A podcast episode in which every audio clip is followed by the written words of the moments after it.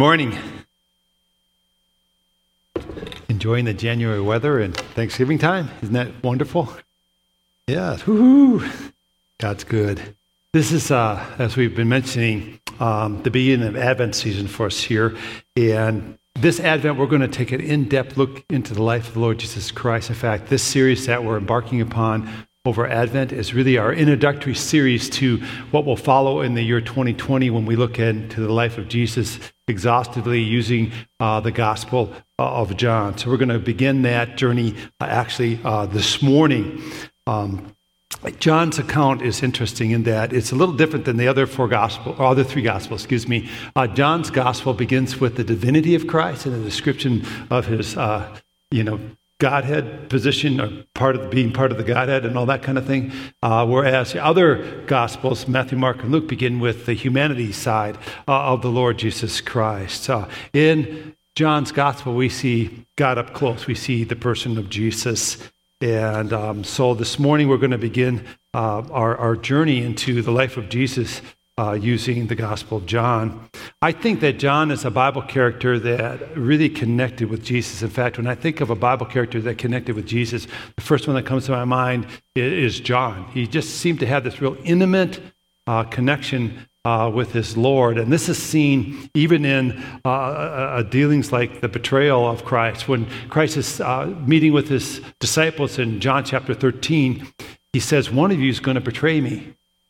And Peter, we're told, turned to the one whom Jesus loved, which is John, and asked this disciple who was leaning next to Jesus, Who is it?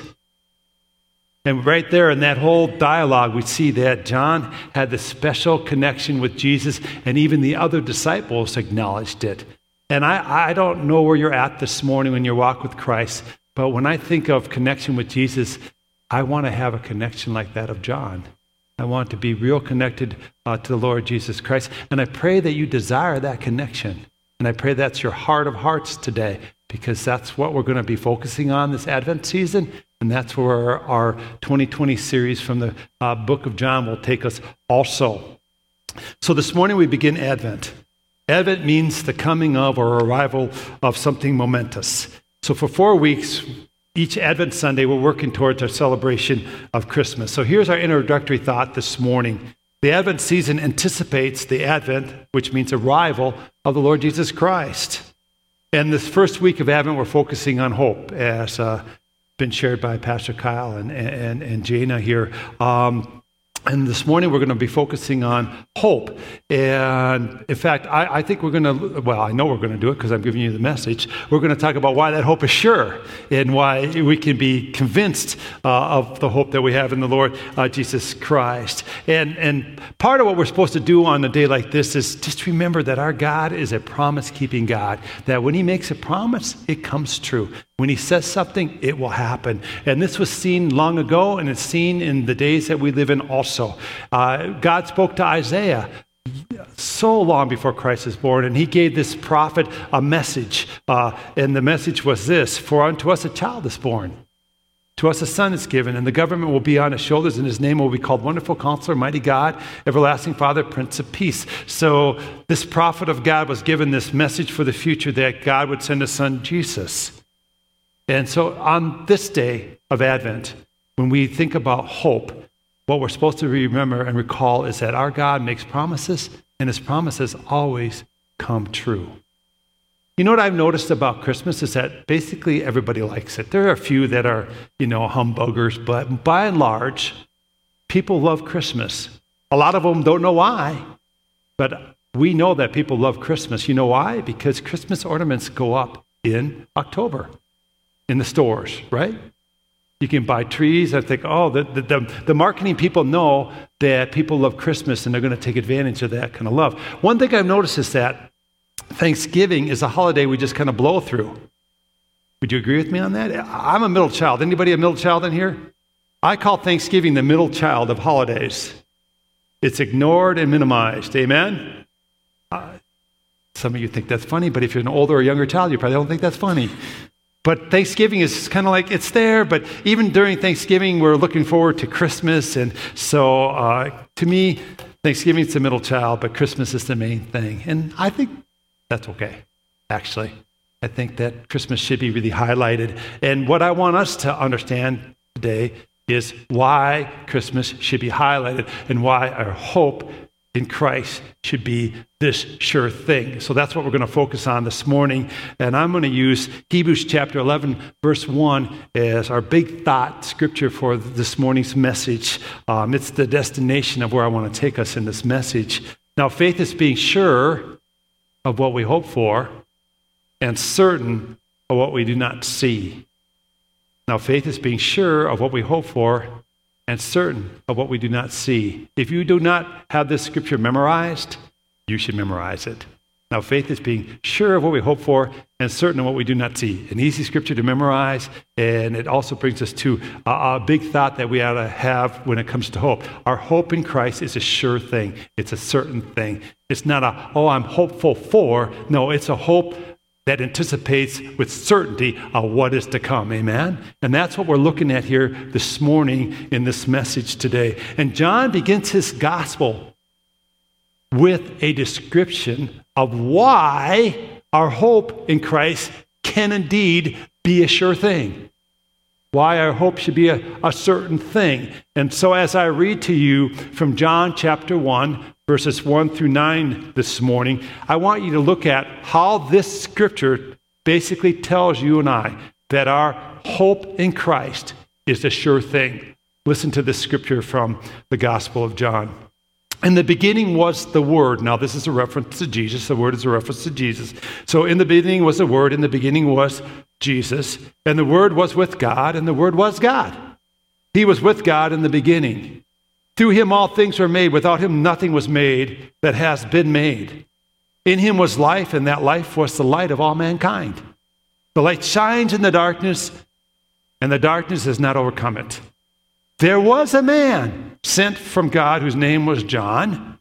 He came as a witness to testify concerning the light, that light, so that through him all might believe. He himself was not the light, he came only as a witness to the light. The true light that gives light to everyone was coming into the world. So, right away here in the Gospel of John, we see uh, where our sure hope is to be anchored on. Jesus is the starting point of hope that is sure. So, our hope, if it's going to be sure and certain, has to be anchored on Jesus Christ. I think a lot of people at Christmas have a, a deep desire for hope, but they don't know what that hope should be anchored on. Amen? But you and I, as followers of Christ, if you're a follower of Christ, your hope is anchored where? In Jesus. On Jesus. And it's a sure hope. In the beginning could be stated this way the starting point. It could be stated the starting point. So it could read like this, John. The starting point is the Word. The starting point is Jesus. He's the beginning point of life. So beginning could be translated starting point. The word means this omnipotent voice, decree, governing power behind all things, the source of all that is, that being Jesus. So the word coming from logos in the original Greek means omnipotent voice, decree, governing power behind all things, the source of all that is. So basically, it could be stated this way. John could be stated this way the starting point is the omnipotent voice, decree, governing power behind all things. The source of all that is Jesus. That's the beginning point. If you're going to have a sure hope, that has to be your beginning point. Jesus has to be the lens through which you see all of the world. How many of you wear eyeglasses? Anybody wear eyeglasses? I mean, some of it's obvious because I'm seeing it on your face. So if you don't raise your hand, I'm going to say, why aren't you raising your hand if you got glasses on? Some of us wear glasses. Um, I have an old pair of my glasses here, you know, kind of these classics, right? Hey, uh, looked like a, a, nerd when I wore these. But anyway, I look like a nerd now anyway. But anyway, um, I, I always joke this way I wear really powerful glasses, and I get the, uh, the lenses that are made out of a special material where they can make it thinner. Some of you know what I'm talking about because if it's made out of the, the regular material, they'd be about a quarter inch thick on the sides. And so they were very heavy on your nose, very uncomfortable. So I get the, the, the super nice, thin little lenses. Um, I jokingly say this uh, there's one thing really powerful about me my glasses. They're extraordinarily powerful. I can't see without my glasses on very well. Um, if you see me without glasses on, one of two things is transpiring. One, I have contacts in, which I like to wear contacts because I hate to wear glasses, especially in the cold when they fog up all the time. Or secondly, I am just choosing not to see that day. Any of you do that, have glasses? I do that all the time when I work out. Very rarely do I wear glasses, I just take them off. I can't see a thing. I mean, I could see if you're 10 feet from me, I see really well close. I just can't see more than 10 feet from me. So if somebody walks by, they're a figure, sort of. And sometimes I can re- recognize them by the, you know, shape of them or whatever, but I don't see very clearly, right? and so uh, if I'm running around town sometime and you go by me and I don't acknowledge you and I don't have any eyewear on, chances are I don't know who you are. That's why, not being snobbish or anything like that, just letting you know I'm already giving myself away out of that thing. But anyway, um, Jesus is like these powerful glasses. When we, when we put our faith in Him, He gives us the ability to see things that we would never see. He brings into view life. He gives us understanding and wisdom that we otherwise would never have. And He becomes this powerful, powerful, you know, factor in our life of seeing things the way we ought to see things. If we choose not to believe in Christ, if we choose to reject Jesus Christ, we're basically saying, I'm going to live life blind. Now, we're going to see some things. We're going to kind of understand some things, but they're going to be blurry to us and kind of out of focus, right? And not quite there.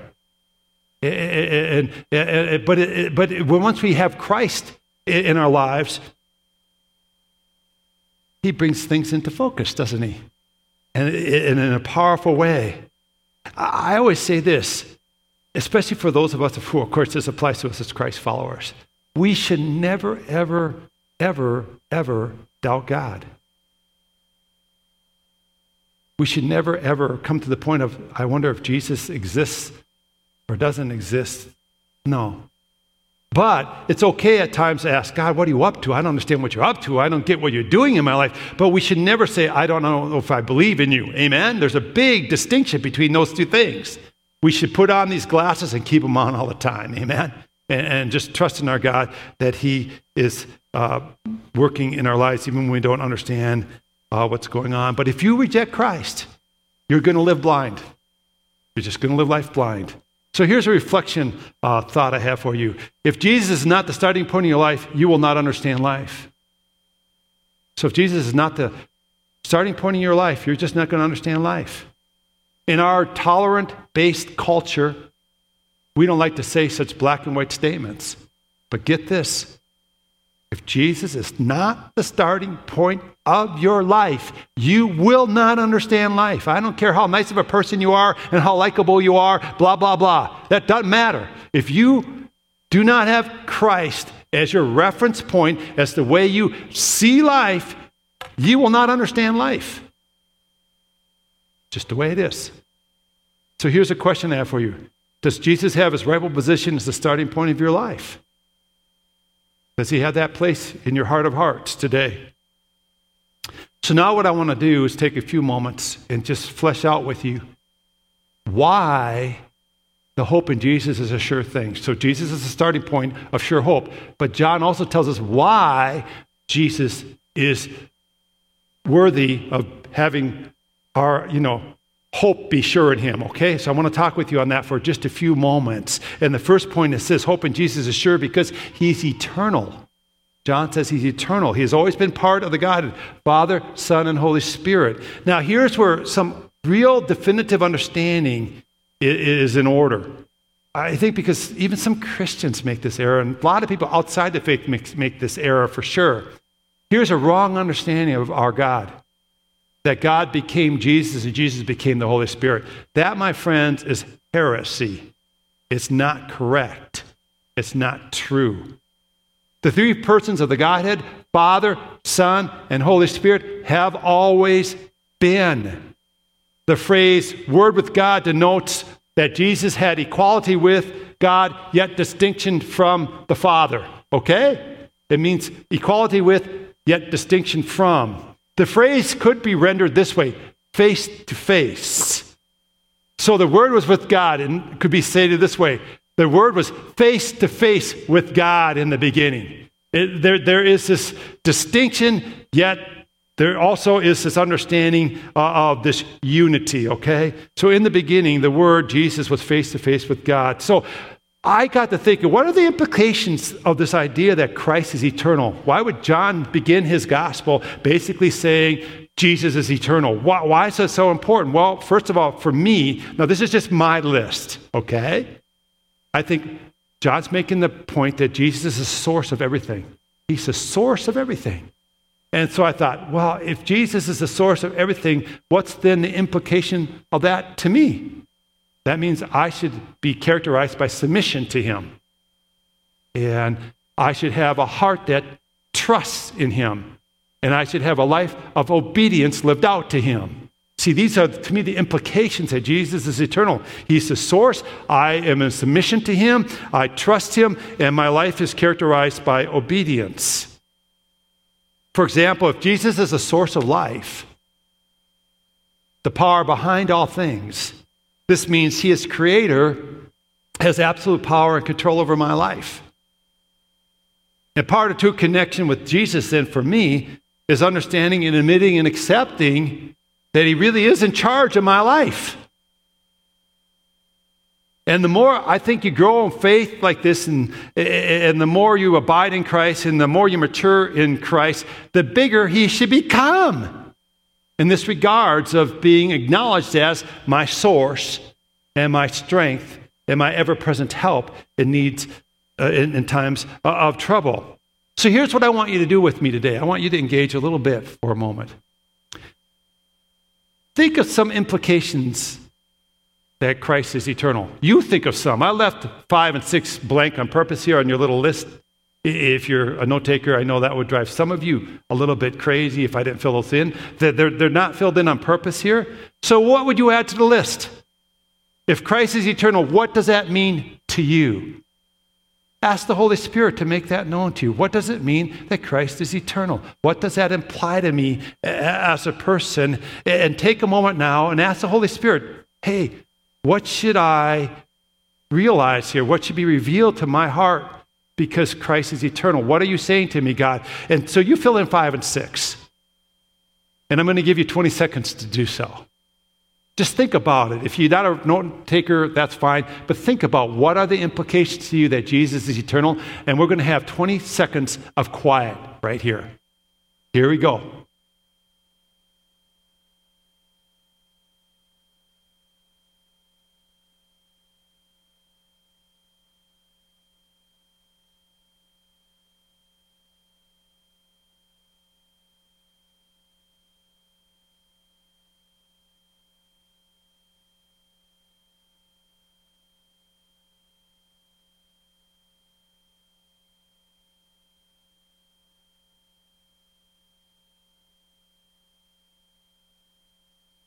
All right, I gave you 25 seconds. That's good enough, huh? Now, here's why we do these exercises. What I want to transpire in a morning like this is for you to engage and begin to encounter the Holy Spirit and the revelation that He wants to bring into your life. This isn't about me imparting a whole bunch of things to you. This is about you having a connection with God. Amen? And so, what I want to do is give some small opportunities maybe for you to do that. But at times during the day, I think God wants us to stop, take a breath, slow down, and say, What are you saying to me right now? Give me ears to hear. Give me a heart that's attentive to you, Lord God. Amen? And become people who walk not by sight, but by the Spirit. And for that to truly transpire in our lives, we have to take moments and just say, I'm going to settle my soul down right now. God, and I'm going to ask, what are you saying to me? And I think when we read something like we did this morning from the Gospel of John, where it's a revelation that Jesus is eternal, he's part of the Godhead, we need to say, okay, what does that mean? How does it affect the way I live? Am I living in light of that kind of a truth? So, this is why we did this little exercise this morning. Um, Let's go on to point two here, and we're still on this topic of why hope is sure, looking at the Gospel of John. Hope in Jesus is sure because he is life, we're told in John.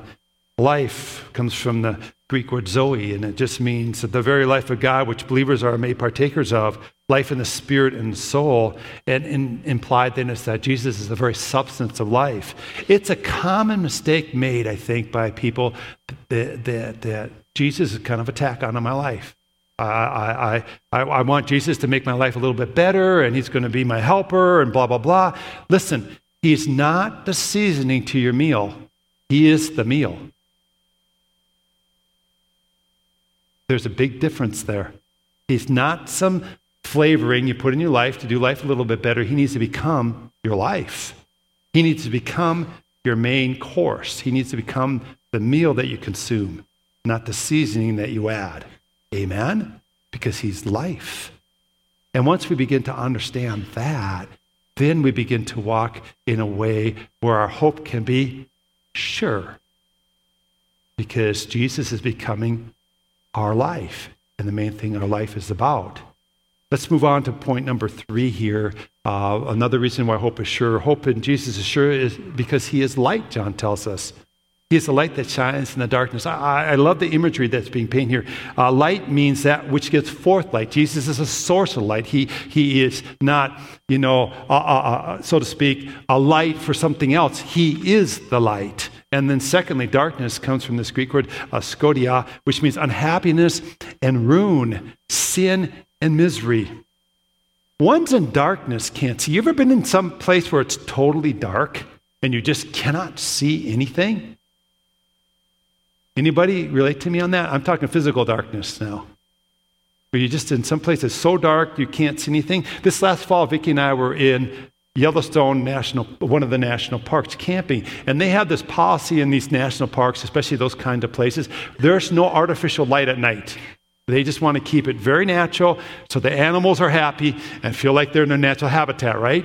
So we humans wander around in the middle of the night in total darkness. You can't see a thing. It's really, really dark. So we have these little headlights that you can put on your head. You ever see these things? They look really dorky. I kind of like them because they're dorky. But you put these kind of things on, and then you can turn the light on to see, right? And it gets real, it's annoyingly bright. Amen? In fact, the ones that we use for camping have red so that they're not quite so bright and they don't blind other people as you walk by them. This one has a dimmer setting, so I'll put it in the dimmer setting so I'm not driving you guys nuts while I talk. Um, but you know why I found the, this light is so handy? It's because in these parks, they like to keep them natural. And there's big boulders every place that you can fall over in the dark. And uh, I've done that. Walking along and right into a boulder and that does not feel good. And then the path, for some reason, there are always little thorny bushes right by the path. So you can step off into those things and say, oh, that was a great experience. Or walking off the edge of the road because the road's six inches higher than the side of the road and you kind of just fall down into the bushes. And so this light becomes a really great aid at night because you can see where you're going and you don't get tripped up or bloodied by these objects that otherwise you don't see.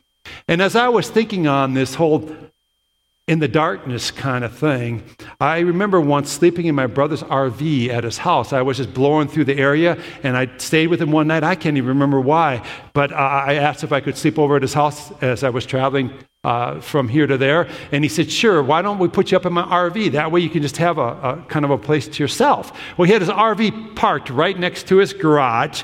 And right there are a whole bunch of big oak trees and pine trees. If you know, he lives north of the Twin Cities, and that's kind of normal, uh, normal kind of, uh, you know, trees for that area. And so at night, it's extraordinarily dark there.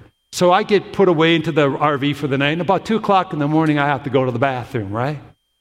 I get up. Have you ever been in a strange place? I have no, I couldn't even hardly find the door how do I get out of this thing? And I thought, I don't want to go to the bathroom here in the camper because, you know, he'd have to clean it out. So I have to get to his house somehow, right?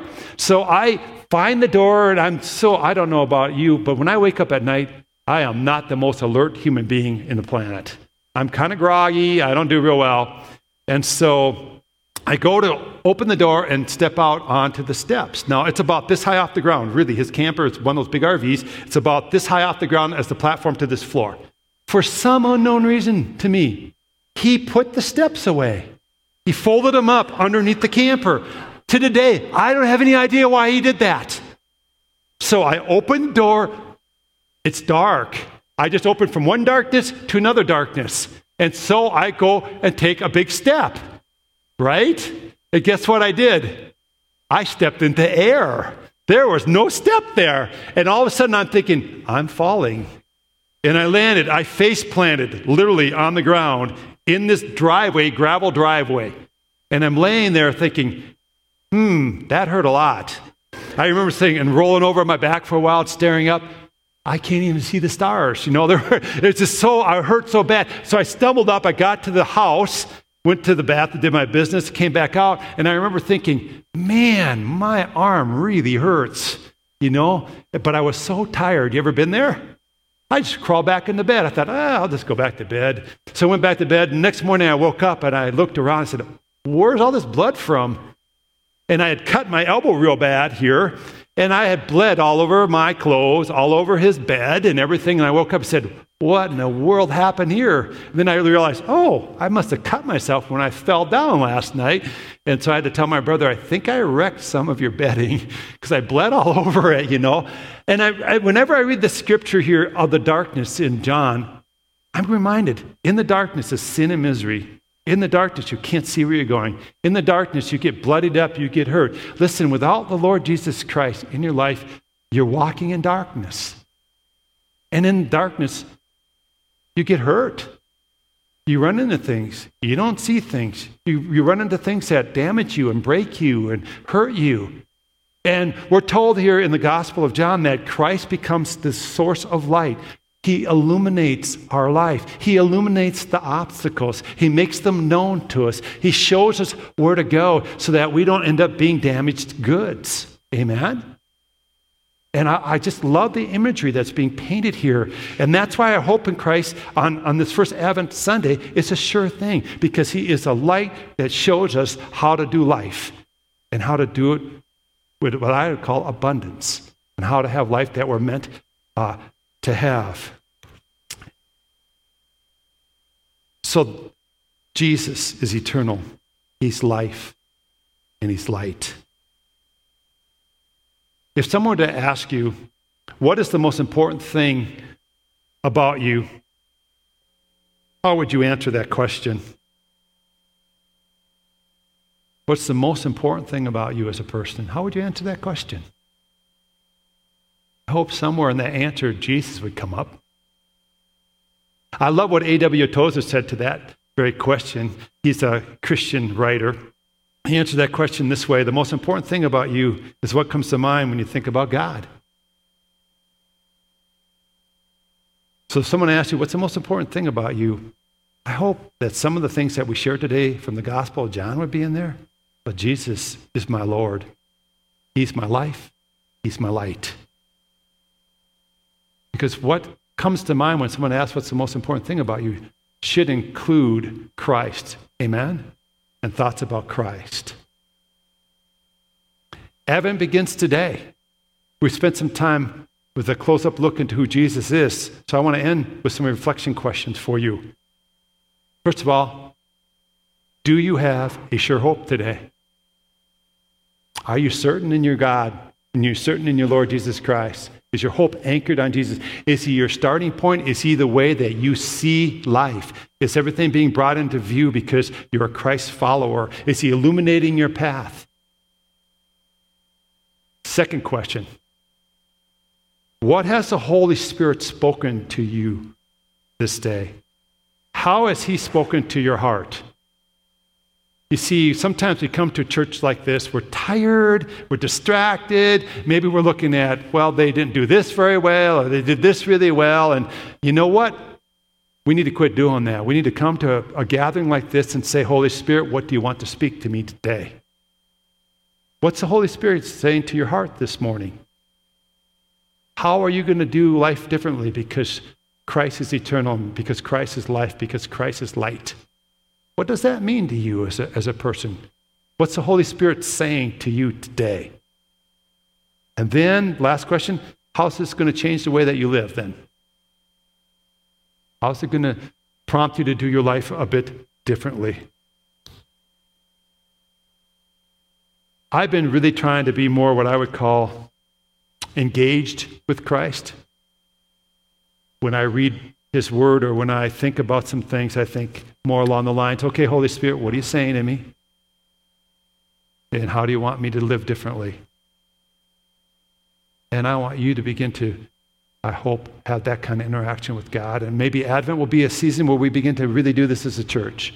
I know that as Pastor Aaron and I get into discussing the Gospel of John and how we're going to preach through that together, um, our goal is not to go through the book of John. Our goal is to have you connect with Jesus and have the Holy Spirit fill you and have you walk in the strength and the power and the unction of our Almighty God. Amen? That's our goal. And I pray that's your heart and that's your hope.